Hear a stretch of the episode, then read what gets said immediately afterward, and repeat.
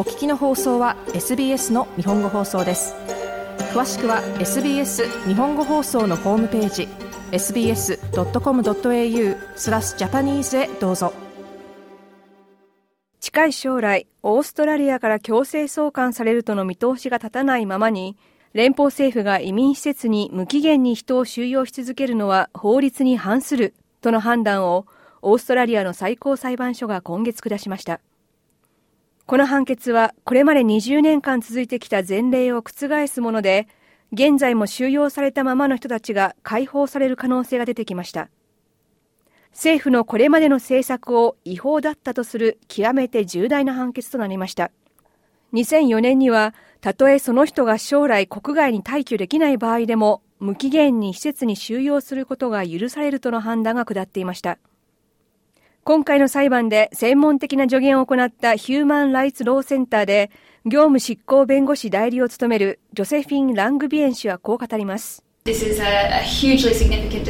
この判決は非常に大きな意味を持つもので、いつ施設を出られるのかわからないまま、何年も収容所に入れられている人の人生を変えるものになります。ラングビエン氏でした。この裁判の原告は、ミャンマーから逃れてきたロヒンギャ難民の男性で、2012年にオーストラリアに来ました。この男性は2015年に子供への性的犯罪で有罪判決を受けています。申請した一時保護ビザが却下されたことから無期限に施設に収容されていました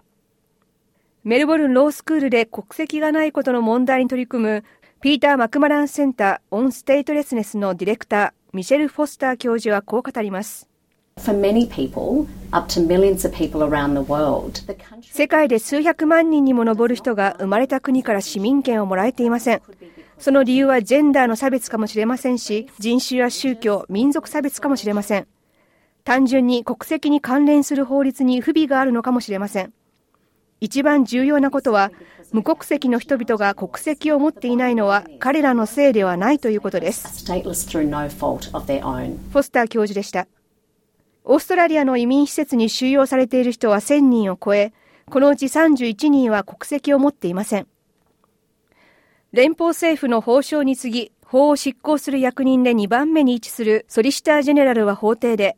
出身国に帰れない収容者が92人おり、判決を踏まえて彼らは解放されるべきだと述べました。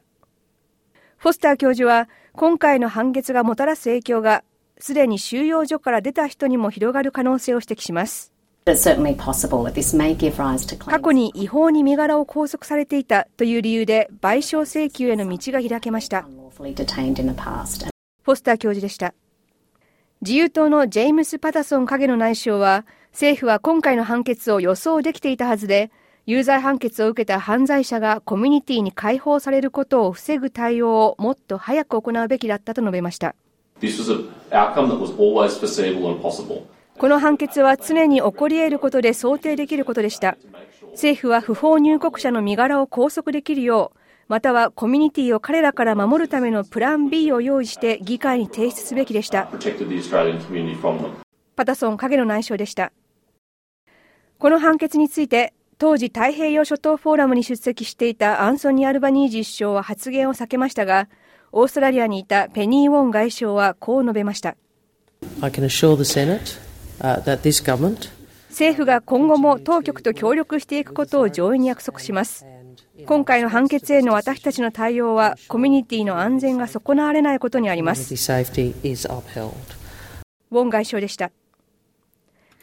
野党グリーンズのニック・マキム上院議員は政府は判決への対応を早急に行うべきだと述べました。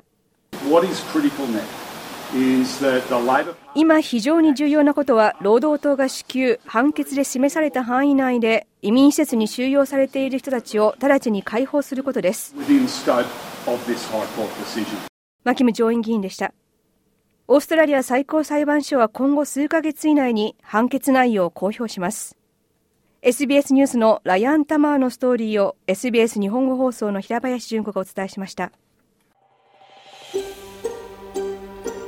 もっとストーリーをお聞きになりたい方は iTunes や Google ポッドキャスト Spotify などでお楽しみいただけます。